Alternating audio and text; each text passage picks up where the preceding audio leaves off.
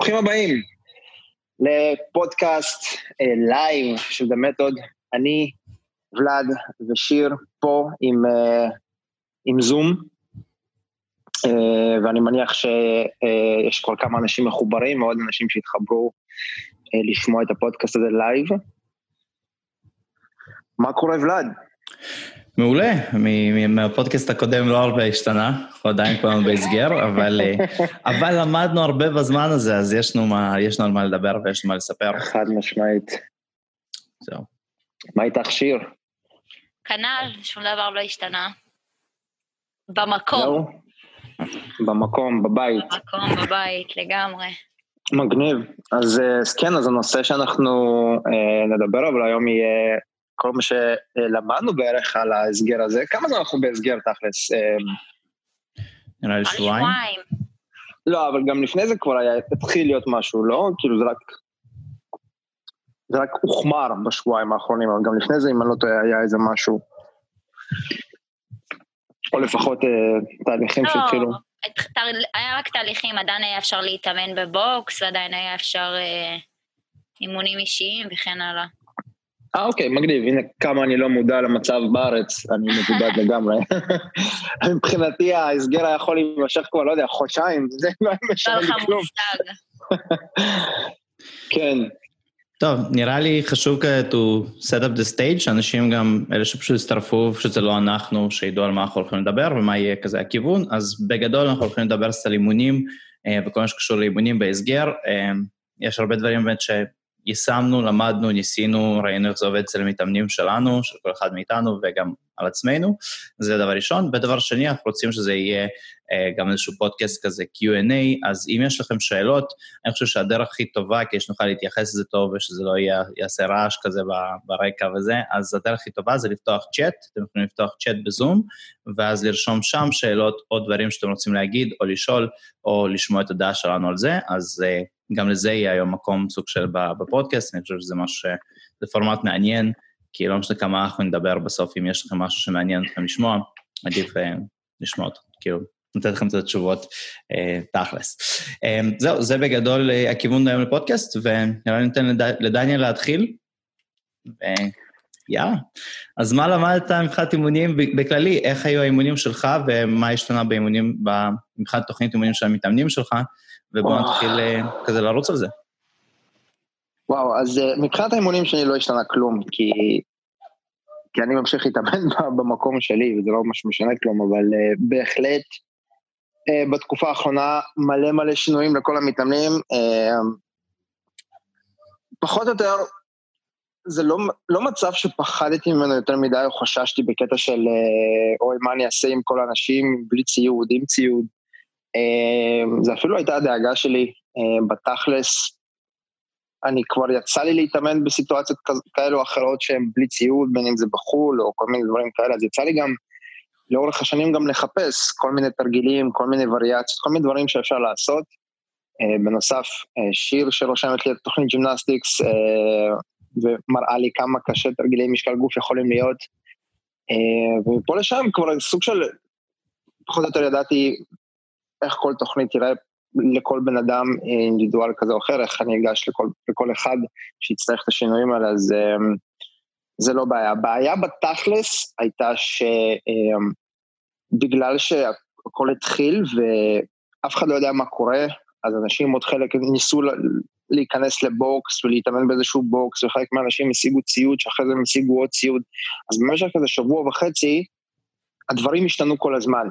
פתאום יש גישה לבוקס, פתאום אין גישה לבוקס, יום למחרת יש גישה לבוקס, עכשיו זה בטוח סגור, אבל יש לי דמבל, הזמנתי ציוד, יגיע מחר, יש לי שתי גומיות, מחר יבוא, אה, לא יודע, כמה פלטות, המוט עדיין לא הגיע, יש לי מוט, אבל אין לי סטנדים, הסטנדים לא מגיעים, אני עכשיו קניתי, וכל הזמן בעצם השינויים האלה שהם, ועדיין ממשיכים, עדיין יש שינויים שפשוט קוראים תוך כדי, זה בתכלס עיקר העבודה, זה... אה, זה למצוא, זה לראות איזה שינויים קרו, ולעשות את השינויים בתוכנית, לפי, לפי אותו ציוד שפתאום הלך או הופיע אצל אותו מתאמן,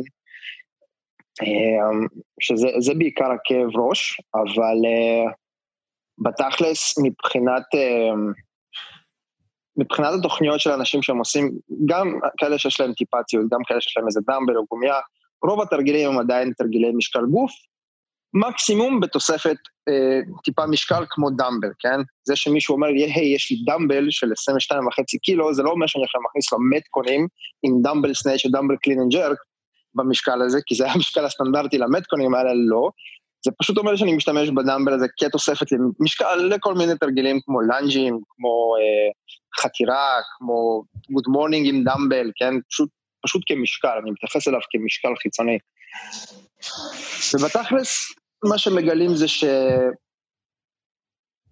אנשים, לא, לא מזיקה העבודה הזאת, לרוב המתאמנים שלי לא תזיק התקופה הזאת של העבודה עם משקל גוף, ושזה ממש לא קל, ולמרות שהרבה חשבו ובחרו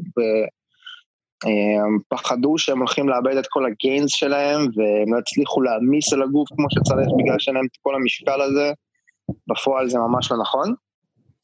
ואפשר ליצור, למצוא, להמציא וליצור תרגילים קשים, שגם עם משקל גוף אפילו אני לא אצליח לעשות, ו... ואני חושב ש...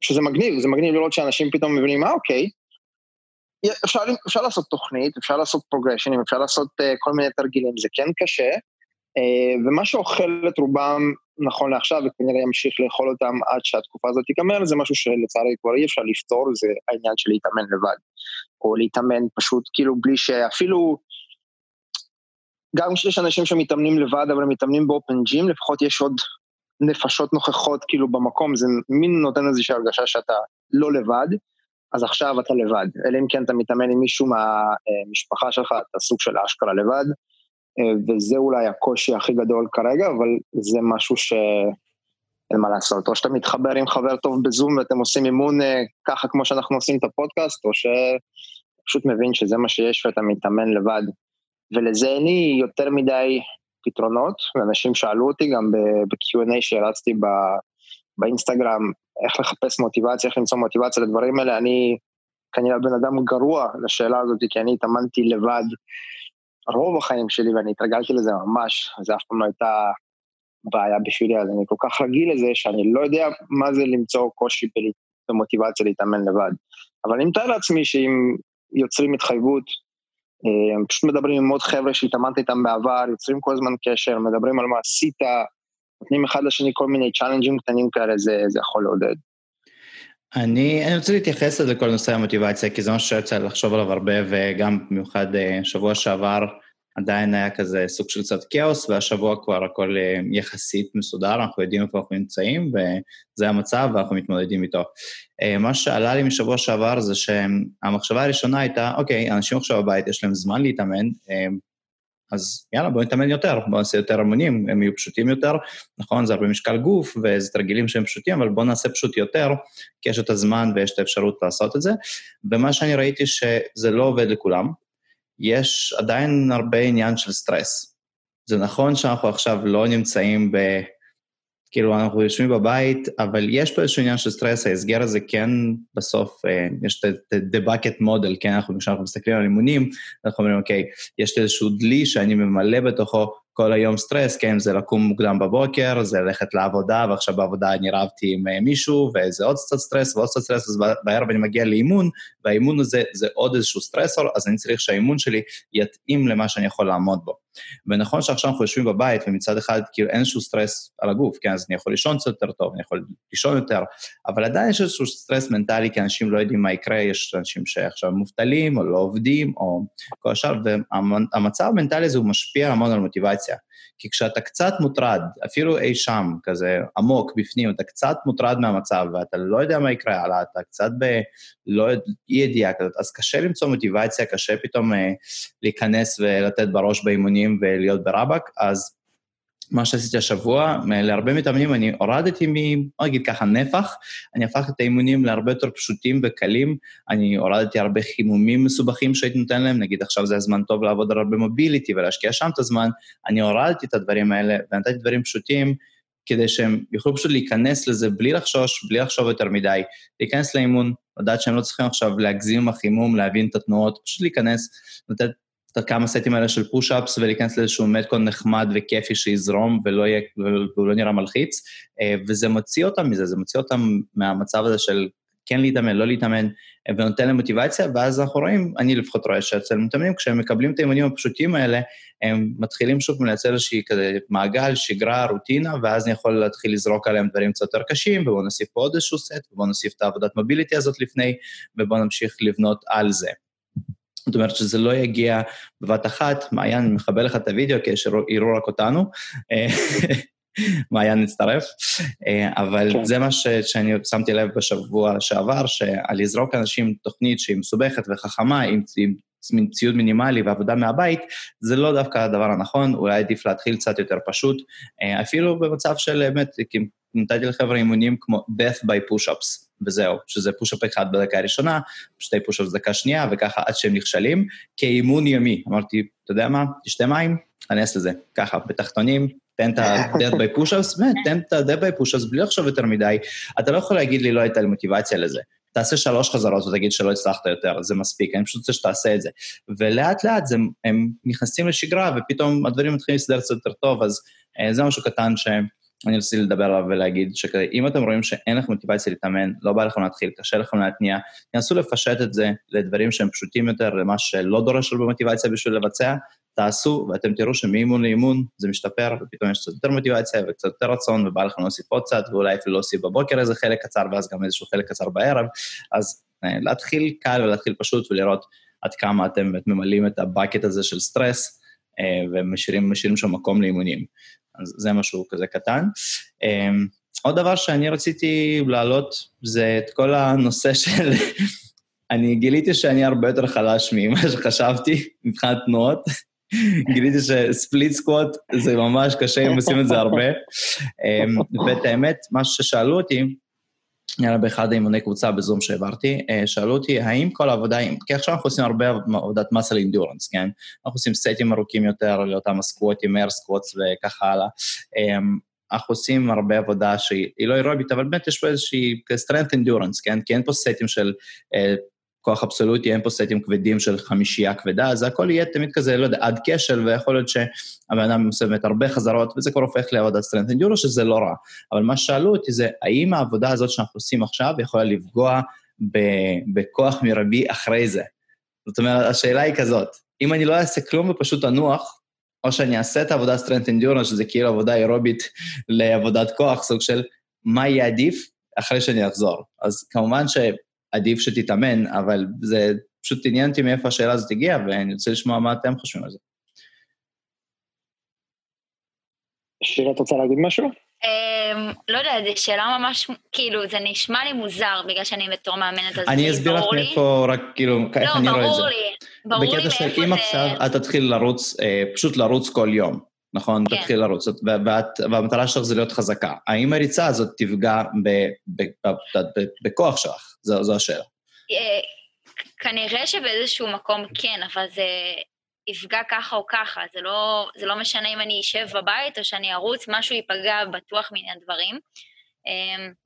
אני חושבת שזה שנעשה, אבל כן נשמור על תבניות תנועה, זה יעזור לנו, אבל כן לחזור לזה אחר כך. משהו שאם רק נשב בבית ולא נעשה כלום, אז פשוט אחר כך זה להתחיל ממש ממש ממש מאפס. אני ראיתי שדניאל באינסטגרם שלו דיבר על זה, ששאלו אותו שאלות ותשובות, אז דווקא זו תקופה נכונה וטובה לעבוד על דברים שגם ככה אנחנו לא יודעים מה התחרות הקרובה או משהו כזה, אם אנחנו מדברים על מתחרים, אפילו אנשים אה, פשוטים, אנחנו פתאום מתייחסים לדברים שלא היינו עושים בקושי באימוני קבוצה, תמיד אנחנו משתמשים בציוד חיצוני, ועכשיו אנחנו אה, אה, חוזרים לבסיס, אה, אני חושבת שזה עדיף מכלום חד משמעית בעיניי, וזה גם לא יפגע לדעתי, זה יעשה רק טוב. אני, אני חושב שזה אפילו יועיל, אני לא רואה, um, השאלה הזאת היא, לא יודע, יכול, אני לא יודע מה אותו בן אדם חשב לעצמו מהתקופה הזאת, אבל א' כל, גם כשאנחנו עובדים על כוח מרבי, לא משנה, בין אם אתה אפילו פאורליפטר, שבן אדם שהכי צריך את הכוח מרבי הזה, עדיין יש תקופות, אם לא כל הזמן, של ביצוע חזרות גבוהות יותר, אני לא מדבר על שלושים חזרות, אבל בין שש ל-חמש עשרה חזרות בשביל היפרטרופיה, בשביל גם work capacity או כל מיני דברים כאלה, בשביל חיזוק חוליות חלשות, זה משהו שתמיד אמור להיות בתוכנית בלי קשר, אז נכון, כרגע לא יהיו חזרות מקסימליות, לא יהיה, לא יהיה משקל כבד על הגב, אנחנו לא נעבוד בטווחים הנמוכים של החזרות שלה, ממש רק כוח, ואין מה לעשות, זה משהו שנצטרך להתגבר עליו, אבל יש אנשים שהם, שהם פאורליפטרים ווייטליפטרים, שעוברים תקופה של חודשים ככה, ומבחינתם זה בסדר, כן? כי זה התקופה, אנחנו סוג של באוף סיזן, אנחנו עושים עכשיו, אנחנו רוצים לעלות קצת מסת של איכותית, אנחנו רוצים קצת לשפר work capacity, לפני שאנחנו חוזרים לתת מספרים כבדים ב-Expo, Deadlift ו-Bench בענפות.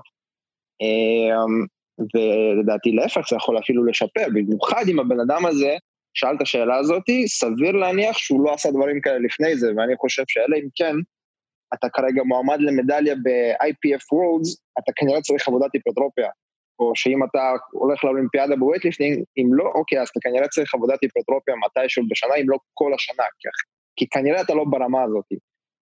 ורובנו, רוב בני האדם שעושים את זה כהובי ורוצים להשתפר במקצועות ספורט שהם בהכרח רק כוח מרבי, אנחנו תמיד נרצה לעבוד באיזשהו מקום גם, גם בטווחים האלה.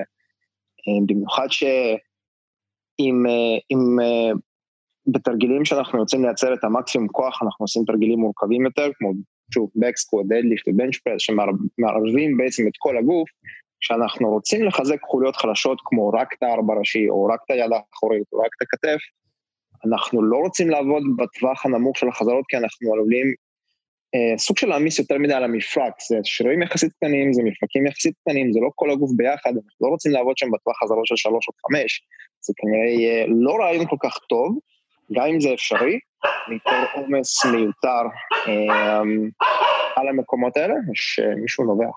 אה, אוקיי, זה מנטה. זה מנטה. אז גם ככה כאילו, בתור מישהו שהמטרה שלו זה כוח, והוא מחזק יד אחורית, כתף, ישבן, או כל דבר כזה, הוא גם ככה כנראה ילך לחזרות של בין שש ל-חמש עשרה, כאילו, עכשיו נסתכל על זה. ובנוסף, טיפת...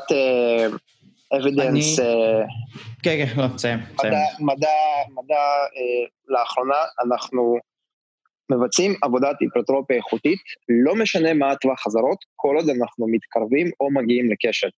זה לא משנה אם זה חמש עשר שלושים וארבע או מאה ושמונה חזרות, אם אנחנו מתקרבים לקשר אנחנו נותנים את המספיק סטרס, בוא נגיד ככה, בשביל ליצור גדילה במסת שריר, ולכן גם בתקופה הזאת אפשר עדיין להתמקד בכל הדברים האלה, לא משנה אם יש משקל, אין משקל חיצוני, ולא משנה מה התרגיל, כל עוד אנחנו מגיעים קרוב לקשב. אני חושב שכאילו, כשאני מסתכל, אני חושב שהשאלה הגיעה יותר ממקום של, אוקיי, אנחנו רואים היום, כל האינסטגרם מפוצץ באימונים, נכון? והדבר הראשון שאנשים קופצים עליו זה לעשות כל ה-hero workouts כאלה של משקל גוף. מאה סיט-אפס, מאתיים סקווטים, שלוש מאות פוש-אפס, חמש מאות ג'אמפינג ג'קס, שש מאות ברפיז, שבע עשרה סבבים על זמן. ואז באמת השאלה מגיעה, טוב, אם זה מה שאני עושה עכשיו, אם אלה האימונים שאני עושה, אז כאילו, האם זה יפגע באמת אחרי זה בביצועים, בכוח וכל השאר, והאם...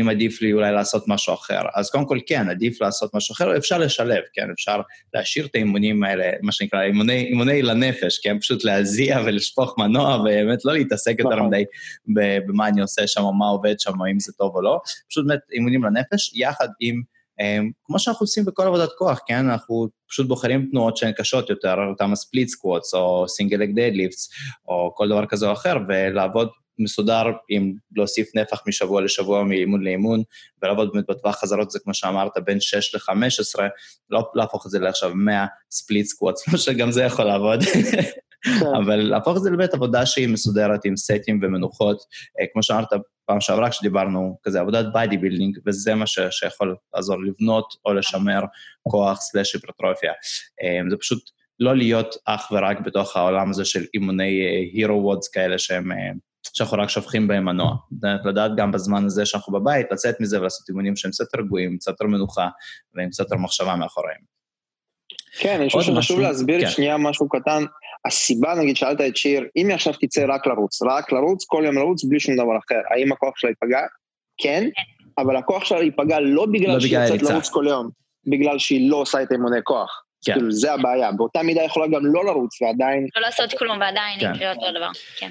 משהו שיצא לדבר עליו אתמול עם נטה, זה האמת שהוא כזה קפץ עליי עם שאלה ואמר, ולד, מה אנחנו עושים עכשיו? תגיד מי זה נטה? נטה זה אחד המתאמנים שלי. מי ש... זה לא קריטי, העיקר שאנחנו נדבר עליו. נטה זה פשוט אחד המתאמנים שלי, הוא כזה, הוא מתחרה ב... חמש עשרה, שש עשרה, שבע עשרה שנה, והוא ילד חזק, הוא ילד מאוד מוכשר, והוא טוב, הוא טוב בקרוספיט תחרותי, והוא פשוט, הוא שאל אותי, מה אנחנו עושים עכשיו, והאמת שזה קצת תפס אותי כזה, טיפה לא מוכן, הוא שאל אותי, מה אנחנו עושים עכשיו, מה המטרה שלי לעכשיו, לתקופה הזאת שאנחנו מתאמנים, כי יש לו תוכנית, סידרת לו תוכנית די כזה, עם די הרבה בשר, אבל, והוא שאל אותי, אבל מה המטרה עכשיו? כי תמיד הם שמים איזושהי מטרות. היו לו, אוקיי, מה שאנחנו נעשה עכשיו זה איזשהו pre-season, זה איזשהו off-season, זה... תמיד הוא ידע מה הכיוון ומה אני מחפש. ופתאום פה זה היה כזה, רגע, אז מה המטרה עכשיו? מה, מה אנחנו בונים, מה אנחנו עושים? ולרגע עצרתי, והייתי צריך שנייה לגייס כזה, ולהבין גם תכלס מה, מה, איך אני מסתכל על זה, ואני לגמרי הבנתי שאני מסתכל על התקופה עכשיו כ-off-season. כמו תקופה אחרי תחרויות, שלא יודע, מי שמכיר כזה מקרוס התחרותי או כל ספורט אחר, סיימנו להתחרות, ועכשיו יש איזושהי תקופה, דבר ראשון, להשתקם, שתיים, לעבוד על כל מה שלא נוגעים בו בזמן תחרויות עצמן. זאת אומרת, אז ככה אני גם מסתכל על התקופה הזאת, ורציתי לשמוע מה אתם חושבים על זה, איך באמת להסתכל ואיזה מטרות אפשר להציב אה, בתקופה הזאת, שאנחנו מתאמנים בבית, ואולי לא עושים סקווטים כבדים או סנאצ'ים, או אה, לא יודע, כל דבר כזה או אחר. Uh, אני אישית, uh, רוב המתאמנים שהם, כאילו המתאמנים שלי, uh, הם לא מתאמנים תחרותיים, אז uh, באמת כתבתי תוכנית שהיא דווקא נותנת יותר דגש על uh, ג'ימנסטיק, uh, וזה, uh, בעיניי זה משהו שגם דיברנו על זה בפודקאסט האחרון שעשינו, uh, שעוד הפרסמנו, שזה באמת התאמנות uh, לחזק דברים שתמיד היינו עושים בסוף האימון, ולא באמת מייחסים לאיזה חשיבות, והם לוקחים את זה כנפח, וגם המיסים עליו, מה זה אומר? לדוגמה, כמו שאתה אמרת מקודם, שיכול להיות כוח שהוא כל כולו פוש-אפ, עם עוד תוספת קטנה, אבל אנחנו מנסים עכשיו לייצר פוש-אפ בטכניקה הכי נכונה והכי קשה, כדי להעמיס, ולדעתי זה, כאילו זה מה שאני שמתי עליו דגש בתקופה הזאת, כי גם כי זה לא מעמיס על הגוף, כי אתה לא שם, אין בדרך כלל הרבה משקלים מבחוץ, וגם לדעתי זה אופציה, זמן טוב, וגם מבחינת המוטיבציה, בדיוק מה שאמרת מקודם, שזה מאוד מאוד קשה עכשיו, לקחת דברים שהם יותר מדי מורכבים בעיניי, אני חושבת שיש לי הרבה מתאמנים שעם כמה שהאימון יהיה קצר וקל, עדיין יהיה להם קשה לקחת את הדברים שלהם ולהתאמן בחוץ, כי יש להם ילדים בתוך הבית וכן הלאה, אז צריך לחשוב על באמת דברים קלי שהם יכולים לעשות מהרגע להרגע, כי עכשיו התפנה להם זמן. אני, אני רוצה קצת... כאילו, אם אפשר טיפה לחדד, כזה נראה לזה כל מי ששומע, כי אני, אני ודאי אנחנו ממש פתאום לגמרי מבינים על מה את מדברת, שאנחנו מדברים, נגיד, על לעשות פוש-אפס קשים יותר, אז אני אקח דוגמה של מתח, דוגמה של פול-אפס, וכשאנחנו מדברים עכשיו על כל ה... בואו ניקח שני התנועות ונהפוך אותן לתנועות קשות יותר. כל מי שעשה מתח, ויש לו את הכמות חזרות שהוא עושה, האם ניסיתם מתי שעושות מתח ולהחזיק הולו לאורך כל התנועה? כן, זה... זאת אומרת, לעשות מתח לגמרי בהולו. עכשיו, זה דוד ליטבינוב שהצטרף פה לזה, אז אני שנייה, אני מעיף אותה את הוידאו, כי יש לו יפריע לנו לצילום. הוידאו זה בכלל מפריע לצילום. הוא גדול. אז האם ניסיתם לדעת לעשות מתח בהולו? עכשיו, זה אותו המתח, זו אותה התנועה, אבל בגלל שההחזקת גוף היא קצת שונה, זה הופך את המתח הרגיל הזה לפי שתיים יותר קשה. אותו הדבר בשכיבות סמיכה, כן? יש לנו פוש-אפ שאנחנו פשוט מסתכלים כמו... באימוני קרוספיט, באימוני קבוצה בקרוס, שאנחנו מסתכלים יותר על טווח תנועה, כי אולי מנח של הכתף, זה תמיד מה שאני מסתכל על באימון, אם הטווח תנועה הוא מספיק טוב, כי אם בנם נוגע עם החזה ונועל מרפיקים, ואם מבחינת הכתף, הוא נמצא במנח שהוא בטוח, כי הם לא עכשיו מוצאים מרפיקים החוצה, או מכניס את עצמו לאיזשהו מנח שהוא לא בטוח. אבל אם זה איזשהו אימון כזה, מתקון, קשוח, אנחנו רוצים על זה, אז כנראה שאני פחות אסתכל עד כמה הוא נמצא בהולו, ועד כמה הישמן שלו מקובץ בזמן שהוא עושה פוש-אפס. אני פשוט אוודא שהוא לא עושה כזה ברייקדנס. אבל עכשיו, זה נגיד, זה הזמן באמת להחזיק הולו, ולעשות פוש-אפ, ולעשות את התנועה הזאת לאט יותר, להוסיף לטמפו, ובאמת לקחת את התנועה הפשוטה הזאת, ולהפוך אותה לפשוט הרבה יותר קשה, כי זה הזמן לעבוד על זה. אני, עכשיו דיברתם על המתאמנים שלכם, אני פשוט, אני אציג נקודה אחרת, אני, אני בסיטואציה שברוב המתאמנים שלי הם פסיכופטים כמוני, וזה אנשים שלא, זה לא אנשים שהייתה להם בעיה להוציא ציוד ולהתארגן עליהם, להתאמן בחוץ, סבבה? זה אנשים, ועכשיו שנטע שאל אותך את השאלה הזאת, אני בעצם חשבתי, אני אפילו לא חשבתי על מטרה לאף אחד מהם, בשבועיים האחרונים, כי המטרה העיקרית שלי הייתה לנסות ליצור להם סביבה מספקת מבחינת אומס למה שהם רגילים, כי אחרת הם כולם פשוט פריק אאוט, פשוט מאבדים את עצמם. כן, זה, זה בגלל זה, זה בגלל זה גם הפתיע אותי, כי מה ש, כל מה שאני עשיתי לעשות בשבועיים האלה, זה באמת היה כזה, אוקיי, סוג של להכניס אותם לשגרת אימונים, שזה ירגיש כמו שגרת אימונים הרגילה. פחות חשבתי על, רגע, רגע, רגע, אבל מה המטרה שלנו עכשיו? ואז פתאום כשהוא שאלתי, אמרתי, "או, נכון, מה המטרה?" ואז אמרתי, תחס, איך אני מסתכל על זה בראש שלי, למה אני יכול לקשר? אז אני אומר, אה, זה לגמרי אוף-סיזן, זה לגמרי מרגיש לי כמו תקופת אוף-סיזן טובה. כן, אני חושב שגם בשבועיים האחרונים, בגלל שאנחנו לא באמת, אף אחד לא ידע כאילו, או לפחות לא רצה להאמין בזה שאוקיי, זה הולך להישאר פה זמן מסוים די ארוך, אלא סוג שלה, עדיין היה חשיבה, חשיבה של טוב, שבוע, שבועיים וזה מסתיים, אז אולי זה מין הפסקה קטנה או משהו כזה, והכל חוזר כאילו לקדמותו, ועכשיו אנחנו סוג של ניצבים בפני עובדה של, זה יכול להימשך זמן, אז uh, might as well כאילו באמת לחשוב על מה אני רוצה להשיג בתקופה הזאת, ו- ולכוון לשם את האימונים, זה באמת רעיון, uh, זה, כאילו, גם אותי זה היה תופס, בסוג של, אבל לא יודע, אני חשבתי רק להתאמן, איך אנחנו מתאמנים, אוקיי, עכשיו כולם מתאמנים, בואו נראה מה אנחנו עושים, זה, uh, ואיך אנחנו מתקדמים, זה, זה נכון.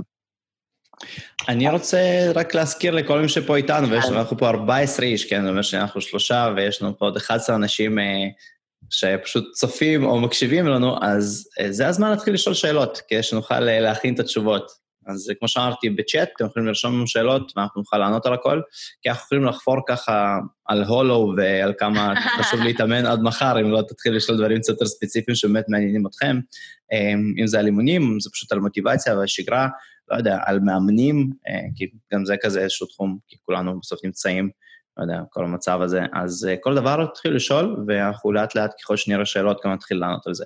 עכשיו אני פשוט אתן לדניאל להמשיך.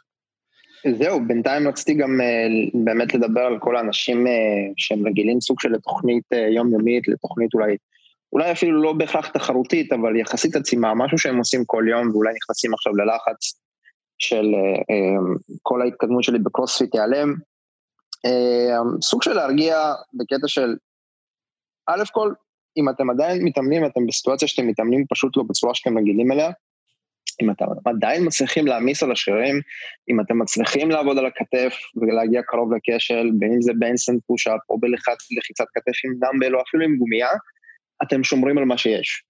אז נכון, ברגע שתחזרו לבוקס ותנסו לעשות סנאץ', אם לא עשיתם כמה שבועות סנאץ', זה ידרוש לכם איזשהו אימון לחזור לזה ולהתרגל, ולא הייתי ממליץ לקפוץ כמובן ישר למשקלים הרגילים שלכם, אבל זה יחזור, זה יחזור די מהר, והכל יהיה בסדר, וזה יחזור מצוין, והכל ירגיש טוב תוך שבוע, שבועיים, לרוב האנשים לא תהיה שום בעיה, כל עוד ובתנאי שבאמת העמסתם על הגוף בצורה מספקת בתקופה הזאת, כלומר, עמדתם על כל השרירים, עשיתם גרסאות לנג'ים הקשים, ולא סתם כדי לסמן וי, לא סתם לבוא ולעשות שתים עשרה לנג'ים קלים, ולהגיד, טוב, עבדתי על הרגליים, לא, אלא באמת לנסות ולמצוא דרכים, איך להגיע כמעט לקשל, ואפילו, אם די פעם גם להגיע לקשל, כי למה לא, במיוחד בתרגילים של משקל גוף, בשביל לראות איפה הגבול שלכם וכו', וגם להיות סוג של ליצור התקדמות, אם תעשו את כל זה, הכל יהיה בסדר. כאילו אתם, אתם תהיו סבבה, אם אפילו תיקחו מקל מטאטא ותתרגלו על בסיס שבועי, טכניקה של קלין, ג'רק וסנאץ', הכל יהיה בסדר, כאילו שום דבר לא ילך לשום מקום, והכל יישאר אה, כמו שהוא, ואולי אפילו אם תעשו את העבודה הזאת ממש טוב, זה אפילו יכול להשתפר. אני אה, חושב שהרבה אנשים, אני אישית מכיר אנשים, מתאמנים שלי, שבעיקר אה, חווים אה, פגיעה מנטלית ופסיכולוגית, שאם הם לא נוגעים במות, אז כאילו הדברים פשוט עוזבים אותם, פשוט הולכים מהם, וכל מה שהם השיגו עד היום פשוט נעלם. אני הבאתי מות של עשר קילו, הוא בדיוק פה בחצר, אני לא, לא, לא מתאמן איתו, אני רק נוגע בו. כן. רק אני רוצה, אני אתן לו כיף ואני חוזר. אני חושב שאני לפעמים, גם אני בן אדם כזה, ואני פשוט מוצא שאני שואל את עצמי את השאלה, אם כל מה שעבדתי בשבילו, נעלם תוך שבוע בלי שאני אגע בדברים האלה, או שאם כל, כל מה שעבדתי בשבילו ייעלם תוך חודש, בלי שאני אתאמן עליו ספציפית באמת, האם זה היה שווה את זה? כאילו, מה ה-מאה ושלושים סנאץ' שווה, אם אני לא יכול לשחזר אותו, או לפחות לחזור להתחיל לשחזר אותו, אחרי זה כמה שבועות שאני עושה סנאץ'. בפועל זה לא באמת המקרה, זה לא באמת קורה, כאילו אני, היו לי תקופות שלא עשיתי סנאצ'ים, היו לי תקופות של חצי שנה שלא עשיתי סנאצ'ים, והכל בסדר, חוזרים לזה, כן, חוזרים לזה, וזה טיפה מוזר, והטיימינג לא שם, אבל זה בסדר, כאילו, הכל יהיה טוב, וכל הדברים שאתם עובדים כל כך קשה בשביל להשיג אותם, אתם עבדתם ממש קשה, וכשאנחנו עובדים ממש קשה בשביל להשיג דברים, הם נשארים, גם אם הטיימינג טיפה עוזב אותנו, אנחנו חוזרים לזה די מהר, הדברים האלה באמת נשארים, אם הם לא היו נשארים, אני פשוט כנראה לא הייתי עושה את הדברים האלה. כאילו, אם אני, אני נגיד עכשיו כבר גם, חצי שנה בלי לעשות לואו-בר סקווט וסומו דלי, דברים שאני כן נהנה לעשות. מי כן עושה לואו-בר סקווט? לא משנה. אני אישית כן נהנה לעשות דברים האלה, ואני פשוט יודע שברגע שאני אחזור, כן, ניקח לי איזה כמה אימונים שלי, תקלם לזה בחזרה, וזה יחזור, והכל יהיה בסדר. נכון, באימון הראשון זה לא הרגיש הכי נוח, אבל הכל יהיה בסדר. גם הייתי בתקופות של שנה, שנתיים, שלא עשיתי הייבר סקוואט, והנה, אני חזרתי לעשות הייבר סקוואט, והכל בסדר. כנ"ל לגבי סנאץ', קלין, ג'רק, הנה, דוגמה מעכשיו, אני לא עשיתי ספליט ג'רק, מאז, לא יודע, יותר משנה, הרבה זמן, כי זה היה גורם לכאבים בגב, אז uh, החלפתי רגליים, עכשיו אני עם רגל שמאל קדמית במקום ימנית, כי זה לא עושה לי את הזץ הזה בגב, uh, וחזרתי לעשות ג'רקים, והכל בסדר, ג'רקים כאילו, הכל טוב, אני חוזר למשקלים שלי. האמת שישנו פה את דוד ליטבינוב בפיד. אפשר לשמוע את הדעה שלו, מה הוא חושב על זה. הוא התכונן לאולימפיאדה, אבל עכשיו הוא לא. אוי, זה נורא, זה לא יפה. כן, אבל מה שאני, משהו שבגדול כזה עלה לי גם בתקופה הזאת, וזה אחד, קצת פרספקטיבה, קצת להתחיל לחשוב ולהסתכל יותר על למה אנחנו בכלל מתאמנים. נכון שרובנו כזה מגיעים מאיזשהו עולם של קרוספיט, אם זה קרוספיט תחרותי או קרוספיט עממי, או נחשפנו לכל העולם הכושר הזה דרך קרוספיט, אנחנו רגילים לכיווני קבוצה, מתקונים, לא מתקונים, טוסט ובר, קיפינג, עצימות, קונספיברית, פאנקשנל פיטנס, אבל עכשיו שאני בבית ואני חושב על למה, כאילו למה בבית אנחנו מתאמנים, ורוב האנשים, אפילו אני, אנחנו מתאמנים בשביל להרגיש יותר טוב, בשביל להיראות יותר טוב, לגמרי, שבעים אחוז מזה זה בשביל להיראות יותר טוב, לפחות אצלי, כאילו, אני לא, לא רואה סיבה להתאמן, אם לא נראה יותר טוב כשאני אה, מתאמן, אז אה, אלה הם הדברים, זה, זה, זה יושב על זה, זה לא יושב על, לא יודע, להיות יותר טוב בברפיז, זה לא יושב על להיות יותר טוב בצ'סט ובר פול-אפס, או הולכת על הידיים, זה יושב על להיות מאדם שלם יותר, להרגיש יותר טוב, לזוז יותר טוב, להיות בכושר טוב כדי לעשות דברים אחרים, ועכשיו שאנחנו בבית, פתאום, אנחנו, לפחות אני, אני מתחיל להסתכל על זה, ואני אומר, אוקיי, זה בסדר שאני אעשה ברפיז, לא קרה כלום, זה בסדר שהאימון שלי הוא לא יהיה עכשיו עם סנאצ'ים ולחות ידיים, ולא יסיים אותו שוכב על הגב ומתנשף. האם אני עושה אחלה אימונים, האם אני שומר על מסת שריר או בונה אותה, האם אני מרגיש טוב, האם אני מסדר את התזונה שלי כדי, לא יודע, או לרדת באחוזי שומן, או לשמור על מה שיש עכשיו, ולא לעלות. ואני חושב שזה זמן טוב להתחיל באמת לחשוב מה הסיבה שלכם להתאמן, כי אם אף פעם לא התיישבתם וחשבתם, רגע, למה אני הולך לאימונים האלה, למה אני עושה את האימונים האלה, אז זה הזמן, זה הזמן לשבת ולחשוב על זה. וזה הרבה פעמים מנתק קצת, אותנו טיפה מכל העולם הזה של אימונים שהם עצימים מאוד, או מה שאנחנו רגילים אליו. כן, אני חושב שהרבה פעמים קורה, נכון, אנחנו שמדברים על מישהו שבתכלס רק רוצה לראות טוב, ונשאב לכל העולם של הקרוספיט, ופתאום מתעסק יותר מדי בקטע של ההישגים, שרגע, אבל כל מה שרצית, כאילו מה אכפת, כאילו, בתכלס, למי זה משנה מה הזמן פרנד שלך? כאילו, למי זה משנה אם זה שתיים חמש עשרה או שתיים שלושים ושתיים? כאילו... מה שאני אומרת, אם הולכים למכולת בסוף. עם הריבועים בבטן או עם הפרנד? חד משמעי. מה הסיבה שהתחלת להתאמן? מה הסיבה שאתה עושה את זה? ולחשוב על זה. מצד שני, אני גם יודע שיש אנשים שיגידו, הסיבה שלי זה סנאץ' מאה וחמישים, וטוב, בתקופה הקרובה אם אתה בלי מאות, אתה עוצר את ההתקדמות, כן, כאילו בסה. אבל אפשר אבל... לחזק דברים אחרים, זה לא שאם אתה כן. לא מרים עכשיו מוט ועושה סנאץ' אתה לא מתחזק בסנאץ'. נכון, אפשר לחזק דברים אחרים, ואפשר למצוא דרכים עקיפיות אה, אה, לעבוד על זה, ואולי הסנאץ' עצמו לא תעבוד עליו בתקופה הזאת, אבל אתה תשפר את האיכות של הרבה דברים אחרים, אולי החזקה מעל הראש, כאילו בהנדסטנד, דברים כאלה, שבסופו של דבר אולי כן יעזור לך להתקדם לעבר אותה מטרה יותר מהר אחרי זה. אני אישית, אני אישית יש לי יותר, יש לי מתאמנות בעיקר, אני חושבת שהדבר שהכי מצאתי שמפריע, זה האם אני אאבד את המתח שלי, איך אני אעבוד על הקיפינג, מה עם הבר מסלאפ שלי, זה הולך לפח, וכל הדברים האלה, ואני אישית מאוד אוהבת את עולם הג'ימנסטיק, ואני אישית חושבת שזה הזדמנות טובה אולי, כמו שאמרתי, אנחנו תמיד ניגשים ישר למתח ומתחילים לעשות קיפ, ותמיד שוכחים איך למדנו לעשות את הקיפ הזה, ואני חושבת שזה דווקא אחלה הזדמנות שנייה, אני אישית שאני כתבתי את התוכנית המתאמנים שלי, נתתי להם מלא מלא מלא הולו וארץ', ווואלה, המתאמנים שלא שורדים עשר עשרים שניות, אבל כן עושים קיפינג ועושים בר מסלאפ, ואז אתה אומר, כאילו איך זה יכול להיות, כי, ו- ועכשיו אני פתאום, אני חושבת בתור מאמנים שאנחנו יכולים לקחת את התקופה הזאת, ודווקא לראות איפה המתאמנים שלנו חלשים יותר, ושלא שלא יהיה להם ספק שאחר כך זה נשאר. כל מה שהם חלשים בו נשאר. אחרי כל הדבר הזה, אני משאירה את זה, שיהיה להם קשה גם אחר כך.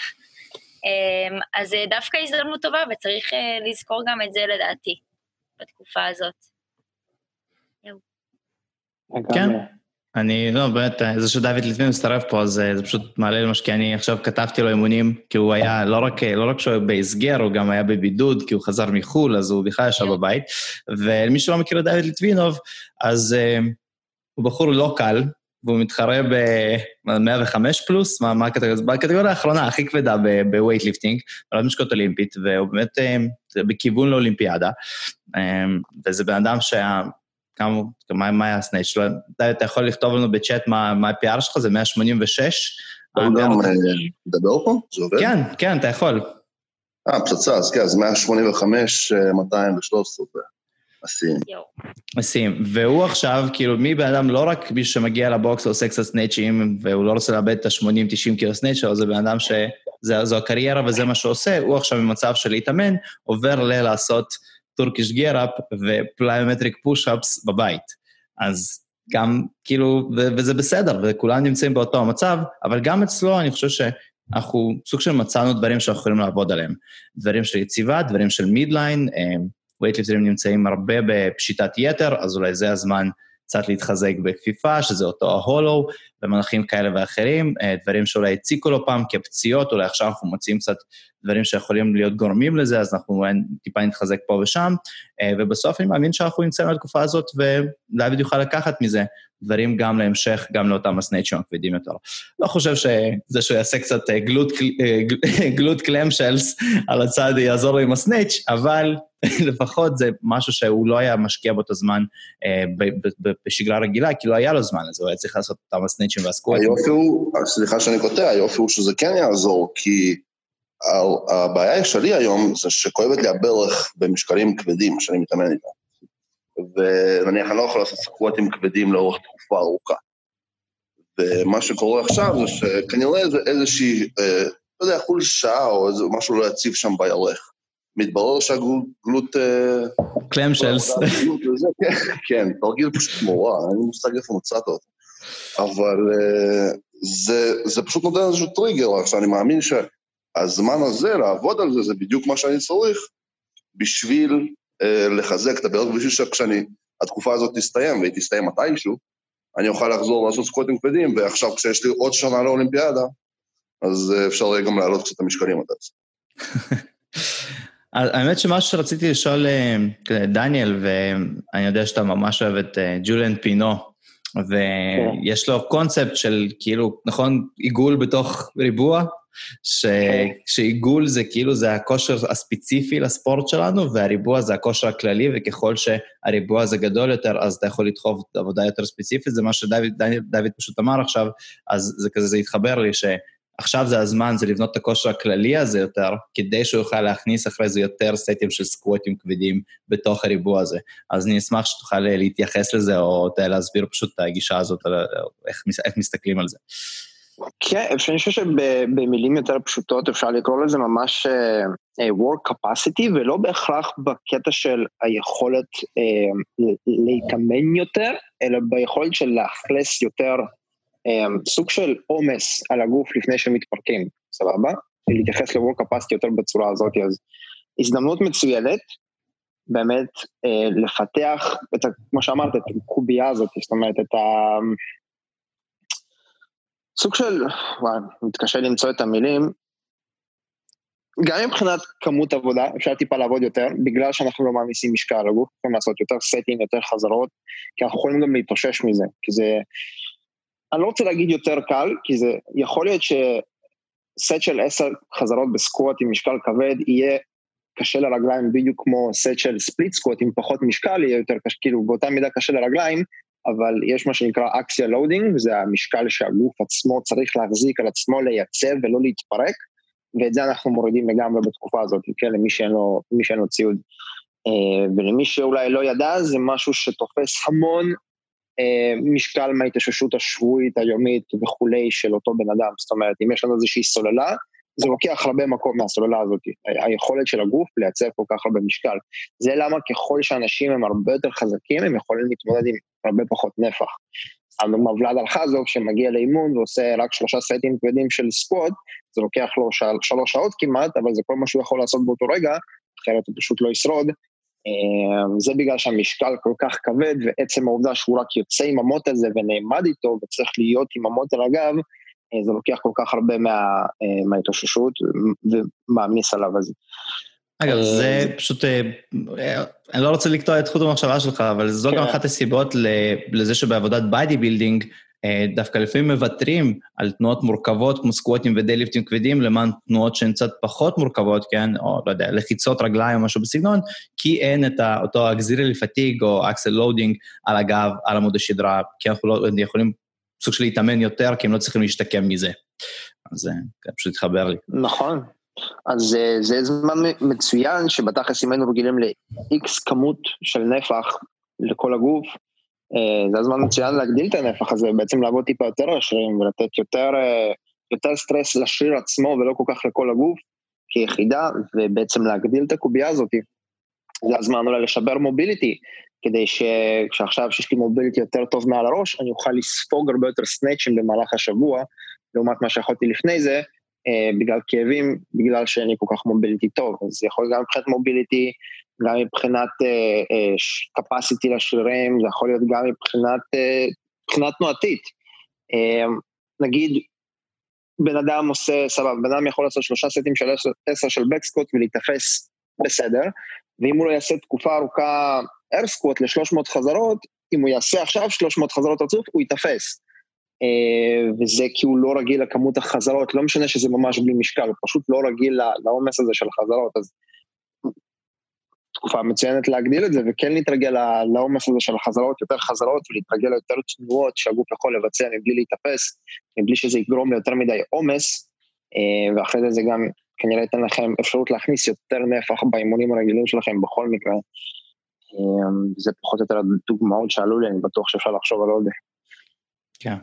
טוב, יש לכם שאלות? אנחנו באמת נשמח לענות על משהו שהצופים או המקשיבים יעלו, כי זה, יש הרבה אנשים, כי אנחנו פה עוד, חוץ מאיתנו אנחנו שלוש עשרה, סך הכל שלוש עשרה איש, אז יש פה עוד עוד עשרה חבר'ה שאיתנו, ואנחנו נשמח, נשמע אם יש לך משהו שאתם רוצים לשאול. קיצר, תקשיב, אם אף אחד לא שואל כלום, אנחנו נמשיך לחפור ככה. אף אחד לא שואל? לא, אף אחד לא שואל. הם רק מקשיבים. זה כמו אנשים, אתם מכירים עכשיו, זה נהיה טרנדי. הנה, הנה, תלי מנסחת, חכו. כן, כן. זה נהיה ממש טרנדי, אני ואתה מדבר סתם על ג'יגלס ופאן. באימוני זום, שיש אנשים שמסתרפים לאימוני זום, אבל לא עושים את האימון, הם פשוט צפים, ואנשים אחרים עובדים. זה מדהים. כי אני אומר, בונה, מה עוד אתה צריך? אתה לא צריך לראות את הקרדשיאנס, אתה יכול לראות אנשים אחרים סובלים במשך שעה. לשבת עם הפיצה שלך והבן עם ג'ריס, לאכול בן עם ג'ריס, ולראות את דניאל, עושה שלוש מאות סקווטים ו-מאתיים ברפיס וסובל. זה כמעט כמו קרוספיט גיימס, כמעט. זה אנשים שאתה מכיר באמת. זה רעיון. אז אני אמשיך לחפול בינתיים, עד שתופיע שאלה. טלי רושמת, היא פשוט... טוב, רק שזה יופיע. בדרך כלל... מה זה? מה, אני מדבר? כן. אה, כן. איפה את שט? אני מצטער שאני ככה נדחף, אבל הורדתי ממש הרגע את הזום וכאילו... בטלפון? ואתה לא... אגב, אם, באמת, אם אין לכם צ'אט, אם אתם לא מוצאים את הצ'אט וזה מסבך אתכם, אז פשוט תעשו unmute, תשאלו את השאלה ותעשו unmute בחזרה. תזכרו. כן. לא באנו לסבך אף אחד. כן. אז טלי, אם את רוצה פשוט לשאול, לכי על זה. אופה. אופה.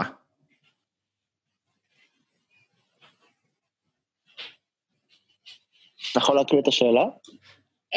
סתם מחשבה, מה יקרה ביום שאחרי אם התוכנית ככה כל כך טובה, אז מה יקרה אחרי הקורונה? יהיה שווה להמשיך את אותו הקו, או ישר נתחיל לחזור לאימונים רגילים ולחזור לסקילים וכאלה? זה כן ברור, טלי. אני אישית אמרתי מקודם שאני דווקא חושבת שזו הזדמנות לנו טובה, מאמנים לראות במה המתאמנים שלנו פחות טובים, ודווקא לא הייתי... מפסיקה לגמרי עם מה שאנחנו עושים עכשיו אחר כך, אבל כאילו לדעתי אפשר לחזור לאימונים הרגילים, עשית את זה בגרשיים, אפשר לחזור לאימונים הרגילים, אבל לא בבום. צריך לחזור בהדרגה. זה טוב, קודם כל כן, כמובן שכשנחזור זה הכל יהיה בהדרגה, אבל משהו שאני, זה התחבר למה שאני אמרתי לפני זה, אז אני חושב שזה יהיה זמן ממש טוב לכל המתאמנים, וגם לנו כמאמנים, יחד עם המתאמנים שלנו, אם זה בליווי או באימונים אישיים, כל אחד ואיך שעובד עם אנשים, זה לדבר ולייצר איזשהו שיח על מה הסיבות שלך להתאמן ומה אתה רוצה. כי זה זמן טוב למצוא את זה, ויכול להיות שיהיו אנשים או מתאמנים אצלי, שלפני זה, מה שעניין אותם זה באמת להיות טובים בקרוספיט, ועכשיו בתקופה הזאת הם מבינים ש... לא מעניין אותם קרוספיט, לא מעניין אותם, הם רוצים לזוז טוב, להרגיש טוב, ואולי להשתפר בכמה תנועות ולראות טוב, ואז יכול להיות שכשאנחנו נחזור, זה לא ישתנה, ואז אנחנו נמשיך באותו הקו, אז אנחנו אולי סוג של, זה זמן טוב כזה לחשוב לעצמך מה הסיבות שלך להתאמן, ואז לאשר את זה יחד עם האימונים שלך לאחרי התקופה הזאת, שזה יתאים לאותן המטרות, לאותן הסיבות. אז הכל יכול להיות, הכל יכול להשתנות. אני גם חושבת שיהיו הרבה מתאמנים שהתאהבו בדבר הזה שנקרא להתאמן מהבית, ויראו שזה הרבה יותר נוח להם, כל הזמנים האלה. אני בטוח שזה יהיה לפחות כחלק מהאימונים. אולי לא הכל, אבל בוודאות אנחנו נשאיר את הדברים בדיוק.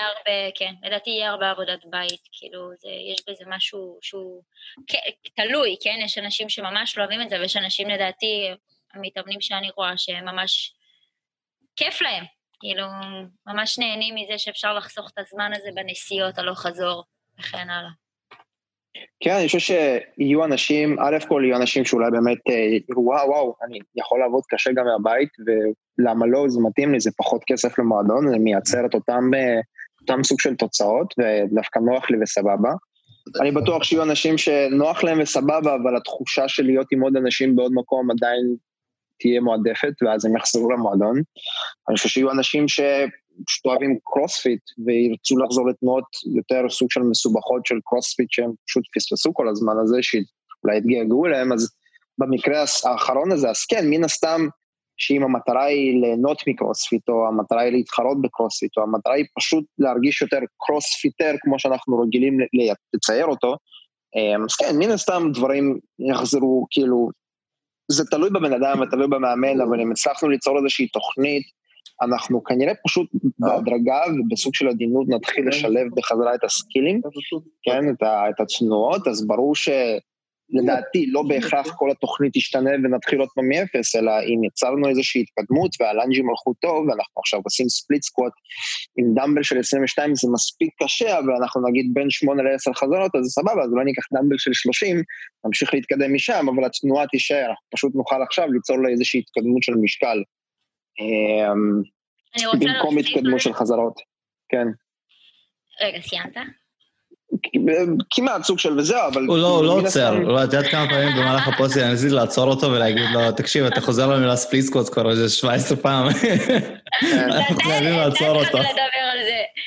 אני רק אגיד שבתור אישה, יש אולי עכשיו נטייה לראות שזה קל להתחתב, ובוא נתאמן בבית ונזיע ומלא זיעה, ואולי אפילו יהיו בנות שיצאו יותר חטובות מכל הדבר הזה, אבל לא, חיטוב זה משקל, צריך משקל חיצוני, אני גם כתבתי על זה. חיטוב?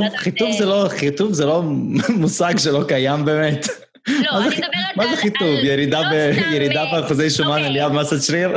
אז כן, אני מדברת על עלייה במסת שריר, זה לא יגיע מאימונים שהם רק משקל גוף, אנחנו חייבים להבין את זה שאנחנו חייבים להרים משקל חיצוני, וזה לא יעשה שום דבר, אתם לא תהיו שריריות, אתם תהיו חטובות ויפות, ואם אתם תראו אפילו, אני אתן את הדוגמה הכי קיצונית שיש, זאת נטה אלכימיסטר, גם היא בבית שלה עם המשקולות, מרימה נונסטופ ויש לה את הגוף, יש לה גוף מטורף, אז צריך תמיד לזכור שגם שכל התקופה הזאת ייגמר, וזה שיש מלא אימונים ברשת של משקל גוף, וזה נותן באמת את הפאמפ של הזיעה, וזה זה באמת מדהים, אבל חייבים לזכור שהמפתח לעלייה במסת שריר, ושהגוף באמת, אני מדברת לבנות, כן? רוצות להשיג את הגוף הזה שכולם רוצים, אז חייבים ללכת ולהרים אחר כך. לא להישאב לדבר הזה של... כן, אה, התאמנתי מדהים בלי דדליפט, למה אני צריכה לחזור על זה? בדיוק, לא, אז לא, אז אני חייבים, אני גם ממש מנסה כמה לדבר על זה בכל התקופה הזאת, שזה באמת מדהים, אבל חייבים לזכור שיש את היום שאחרי, ולא, כאילו, את יכולה סתם להיות רזה, אבל את לא תהיי חזה עם שרירים, שזה כאילו תלוי מה את רוצה, כן, אבל זה בעיניי הרבה יותר חשוב. אגב, גם זה באופן כללי חשוב, העומס החיצוני הזה, כדי להיות בריאים, לא מדברת רק על יופי, צריכים להרים משקל, חיצוני, חייב, וזהו. תרימו את הפרטנר שלכם. אה, בוא אסף, תשעים וחמישה קילו. ניסיתם של חמש. של חמש? דוד ליטבינוב, הוא שאל, כן, טוב, שירת חזקה בלהקריא שאלות, אז אותו הקו. זה שאלותי באופן אישי מעניין, ושיט שאני מתמודד איתו עכשיו. העובדה שאני בבית כל היום, אתה נמרח כל היום, מוטיבציה יורדת, ופשוט אין לך כוח להרים את התחת עכשיו, ולהתחיל להתאמן עכשיו, במקום להמשיך לראות נטפליקס. אז נגענו בזה קצת לפני זה, וכמו שדניאל אמר שהוא, דניאל נגיד לא מכיר, אין לי מוטיבציה. פשוט הוא חיה אחרת. אבל משהו שאני, כאילו גם... אבל אני חייבת להגיד שגם, דניאל, אתה הולך הרבה במהלך היום? לא, אני לא הולך הרבה במהלך היום, לא. אז, אז כאילו, אתה לא תרגיש את זה, אנשים שפשוט הולכים הרבה, אז נראה לי שמה שאנחנו נרגיש בעיקר זה שאנחנו לא זזים, מעבר לאימונים. כאילו, זה מה שקשה לדעתי יותר, לי נגיד אישית. לא, תמשיך לענות על השאלה הזאת. לא, אז דברים על מוטיבציה, שכמו שאמרתי, אני גם דיברתי על זה קצת בהתחלה, אז... אחד, זה לפשט את האימונים, להפוך את האימונים לכאלה ש... לא משנה מה, תהיו חייבים לעשות אותם, זה דבר ראשון, ודבר שני, שהוא באמת, נראה שאפשר יהיה באמת לקחת פה מהפודקאסט, זה, זה כזה, זה גישה, כן? זה גישה להסתכל על דברים, זה, זה, נכון, אנחנו מכירים את זה, אני אעשה את זה מחר, יש תמיד את האמרה הזאת של, אה, אני, בסדר, יש את האימון הזה, ויש לי את כל היום, אני אעשה את זה בעוד כמה שעות. אה, יש לי את האימון הזה, בסדר, יש לי את כל השבוע, יש רק שלושה אימונים לשבוע, אז יש לי שבעה ימים, אני אעשה את זה מחר, אני אעשה את זה מחר. אז יש איזושהי גישה, ולי זה לפעמים עוזר, זה להסתכל הפוך, זה לעשות היום ולוותר מחר. נכון, במקום לוותר היום ולעשות מחר, אז אני אעשה את זה היום, ומחר אני פורש. אני עושה היום את האימון שלי, אני אעשה את זה, את מה שרשום פה, בעשה, אני אעשה את זה היום, ומחר אני פורש מלהתאמן לגמרי. ברגע שאני מתחיל לסדר, להגיד את זה לעצמי בראש, היום אני אעשה את האימון, מחר אני פורש, או כל פעם שאני תופס עצמי במחשבה הזאת של, אה, עוד שעה, עוד שעה אני אעשה את האימון, אז אני אומר, לא, לא, בדיוק ההפך, אני אעשה אותו עכשיו, ואחר כך אני סוג של לפרוש, זה ממש עוזר להפוך לי כזה, להפוך להיות קצת יותר דואר, בכל הרגעים האלה שבא לך פשוט להגיד, אני רק אראה את הנטפליקס, אז בוא, בוא נעשה את זה הפוך, בוא היום תעשה את זה, ומחר כל היום תראה נטפליקס. המחשבה ההפוכה הזאת של היום אני אעשה, מחר אני אוותר, לעומת היום אני אוותר, מחר אני אעשה, משהו קטן שעוזר טיפה עם מוטיבציה, זה דבר ראשון, דבר שאני צריך להביא, זה איזשהו גריינד, וזה גם איזשהו עניין של הרגל, וזה עכשיו מצב חדש, ואנחנו צריכים להתרגל, והרגלים הם נבנים לאט, ולא צריך הרבה כדי לבנות איזשהו הרגל. בגלל זה אני אומר, גם אימונים שהם פשוטים, שזה עשר, שלושה סטים של פוש-אפס, כאילו, עד כמה שזה נשמע, זה לא באמת אימון, נכון, זה ממש קל, אבל זה שאתה יוצא למרפסת, ונופל לסט ראשון של פוש-אפס, אתה מתחיל לייצר איזשהו הרגל, ואם אתה תעשה את זה מיום ליום, תהיה לך את ההרגל של, אה, בשעה שבע, אני הולך להתאמן, אני הולך לעשות את הפוש-אפס שלי, ומחר יכול להיות שזה יהיה פוש-אפס לסקווטים, אבל משהו קטן, זה באמת זה לייצר שגרה, ומה שיכול לעזור לזה, זה להכניס דברים ללוז, לפתוח קלנדר ולשים מתי אתה הולך להתאמן במהלך השבוע. לא להגיד, אה, מחר אני כל היום בבית, אני הולך לצפות בנטפליקס, לא יודע, אני אתאמן מתישהו. שים לעצמך, מתי נראה לך שאתה הולך להתאמן? בשתיים בצהריים, בשבע בערב, בשמונה בערב. שים שזה יהיה רשום. אני אישית גם לשים את זה על הדף, כן.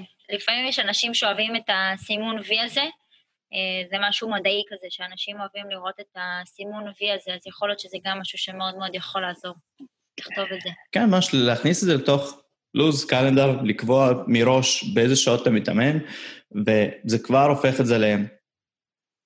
בגלל שהלו"ז שלנו כל כך כאוטי, אבל אם יש לך את, ה, לא יודע, את העוגן הזה במהלך היום, האימון הזה שאתה עושה אותו באחד בצהריים, אתה כבר, טוב, אז אתה לא יכול להתעורר בשתיים, נכון? אז אתה חייב להתעורר לפני. אז אתה חייב גם לאכול לפני, אז כנראה שאתה תבשל לפני, אז אתה מתחיל לסדר את החיים קצת סביב משהו, ואימון זה יכול להיות המשהו הראשון הזה, ודברים נוספים, לא יודע, אולי למישהו יש עבודה וכל השאר, אבל להוסיף אימון כמו שזה היה אצלכם, בלוז פעם, היה לכם אימון קבוצה שהייתם באים אליו בשבע וחצי בערב או בשמונה בערב, או מתי שהייתם מתאמנים, וזה היה רשום, הייתם נרשמים בארבוקס, אותו הדבר, צדרו לכם לוז בתוך קלנדר, שימו לכם שעות מתי אתם מתאמנים במהלך השבוע, מראש. זה מה שיכול לעזור, וכמו שאמרתי, לעשות היום, לוותר מחר, זה עוד פגישה, ודבר שלישי זה באמת הרגלים שנבנים לאט, ודברים קטנים עושים את ההבדל.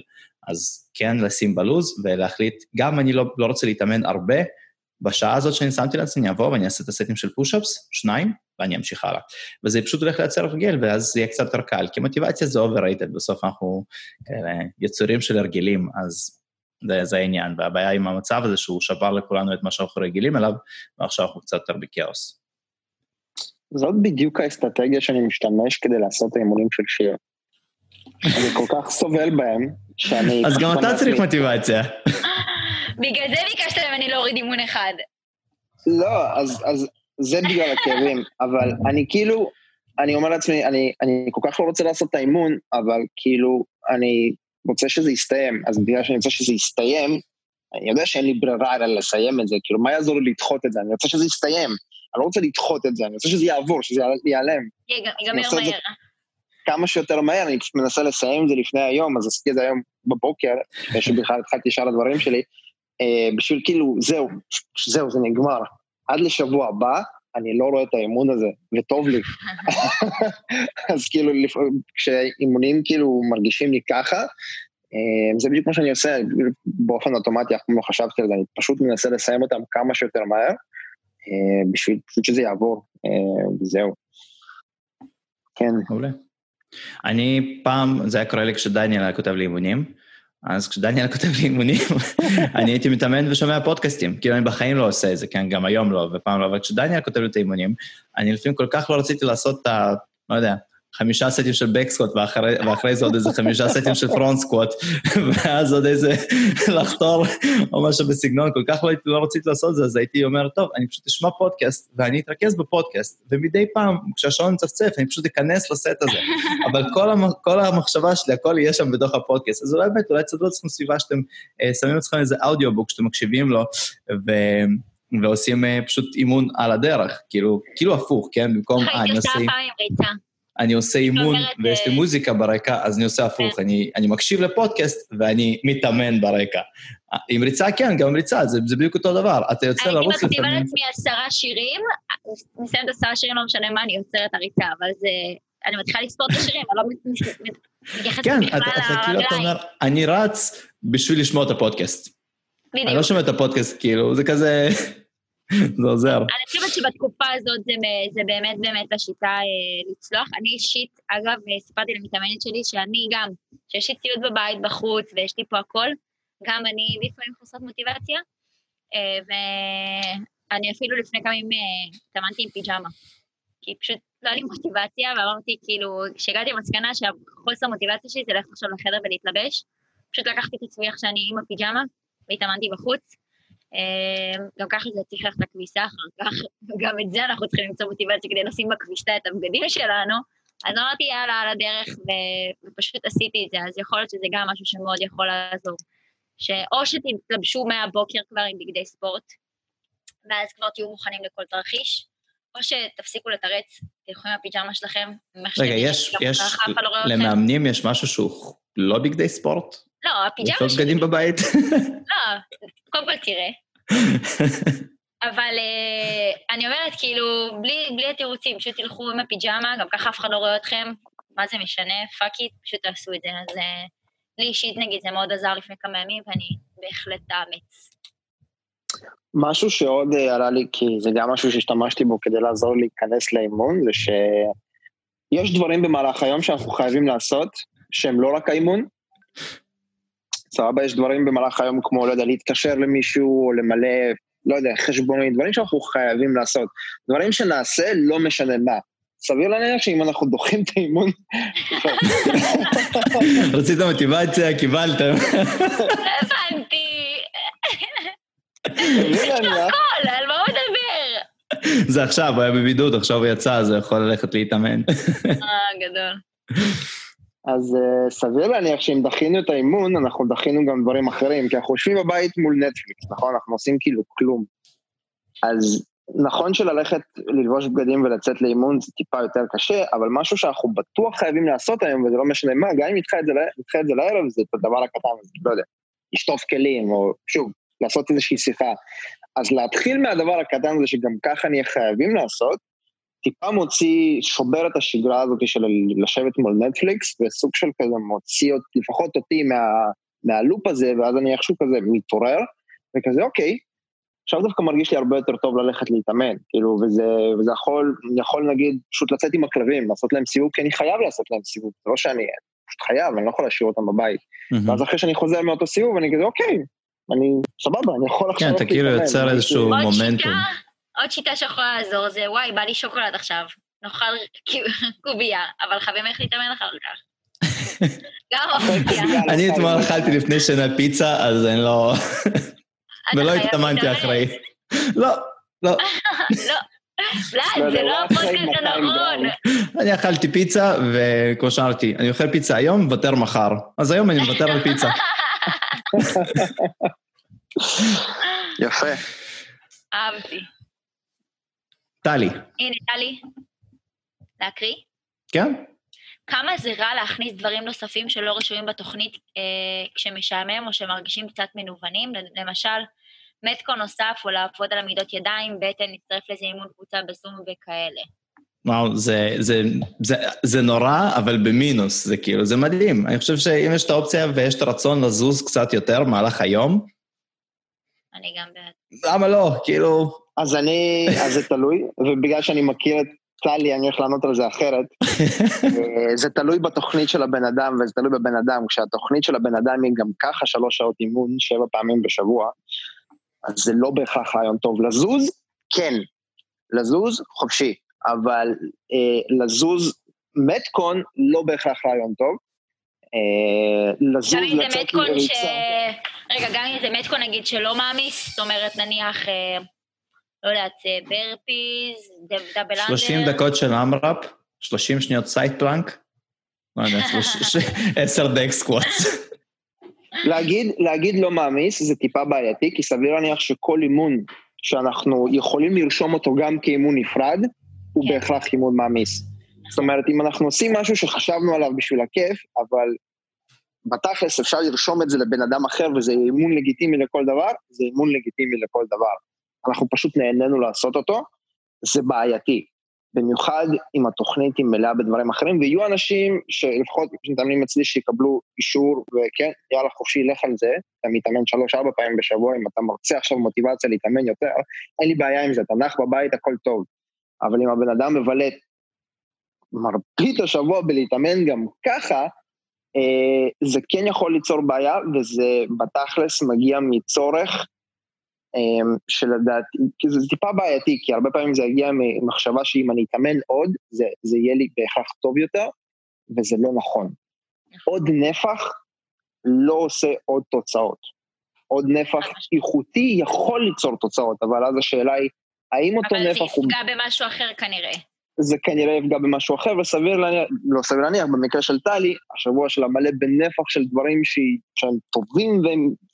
אם יעשו בצורה יעילה ונכונה, ייצרו התקדמות, אם היא תכניס הרבה דברים אחרים מעבר אה, לשבוע, אז אה, זה יכול לפגוע בהם, יכול אה, למנוע ממנה בעצם ליצור את ההתקדמות הזאת, אה, כי מהרבה מאוד נפח צריך להתאושש, אנחנו כן יכולים להגיע לנקודה הזאת, שלא משנה גם כמה אנחנו אוכלים במהלך היום, אנחנו לא מצליחים להתאושש מהמון נפח.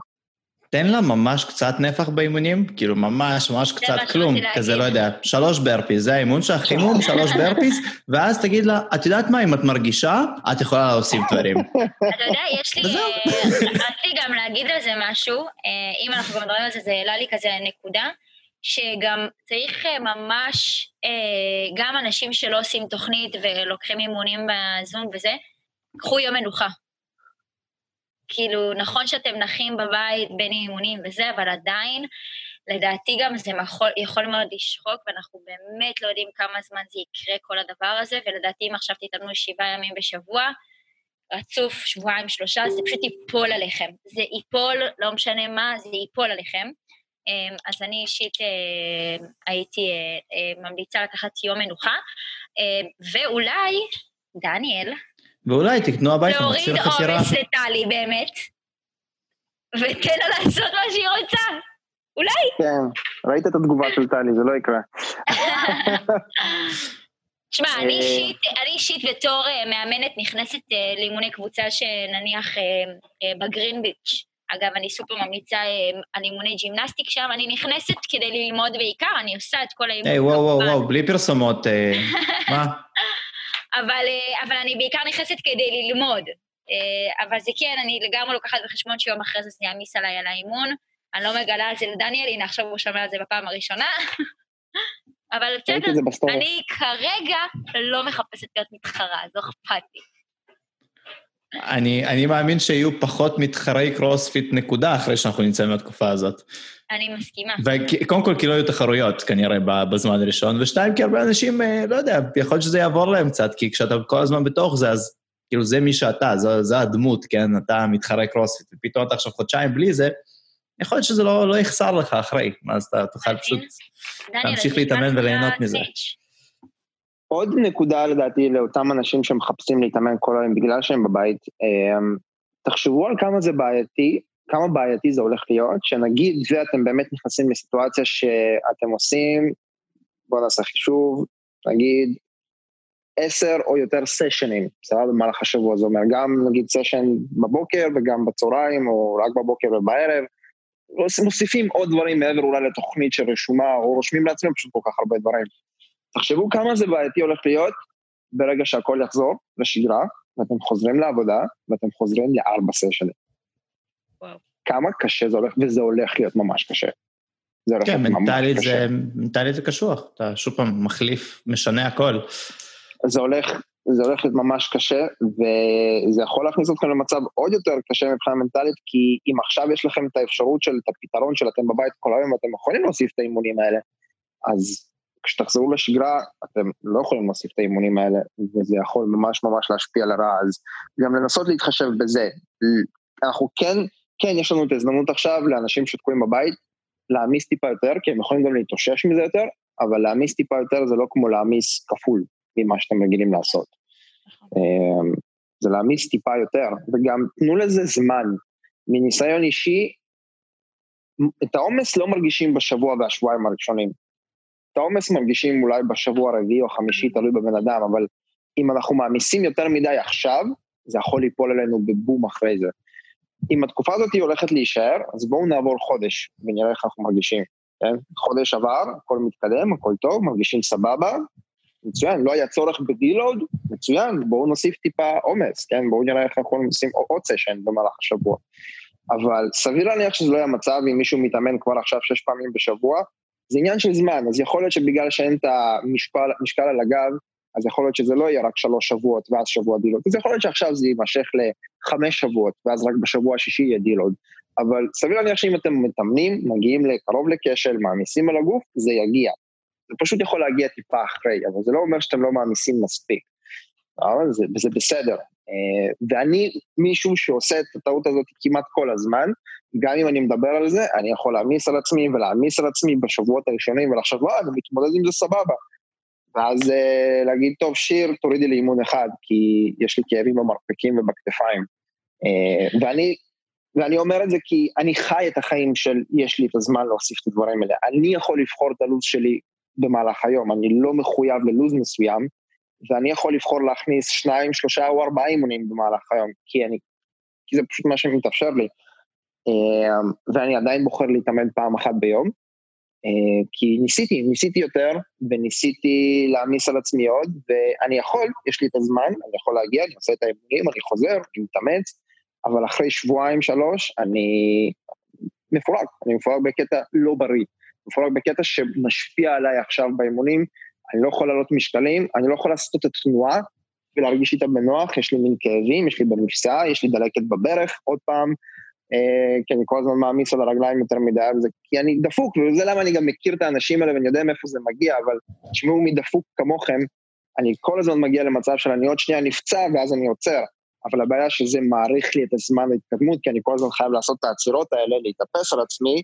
עוד פעם מאמיס, עוד פעם עושה עצירה, מתאפס על עצמי, עד שאני לומד לא לעשות את זה, אבל זה לא, זה לא, זה לא, זה לא טוב, זה לא התקדמות טובה. אוקיי, יש לכם עוד שאלות, עוד דברים שהייתם רוצים לשאול? כמו שאמרתי, אתם יכולים לעשות unmute, לשאול, ואנחנו נצליח לענות.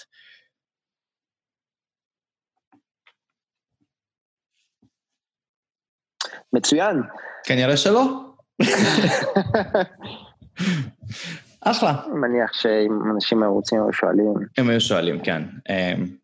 יכול להיות שהם גם לא, יכול להיות שהם סתם הצטרפו וזה ממש ברקע, יכול להיות שהם כולם מתאמנים עכשיו והם פשוט היו צריכים לשמוע משהו. כמו, כמו דוד. טוב, אנחנו כבר כמעט איזה שעה, נכון? שעה אנחנו בפודקאסט.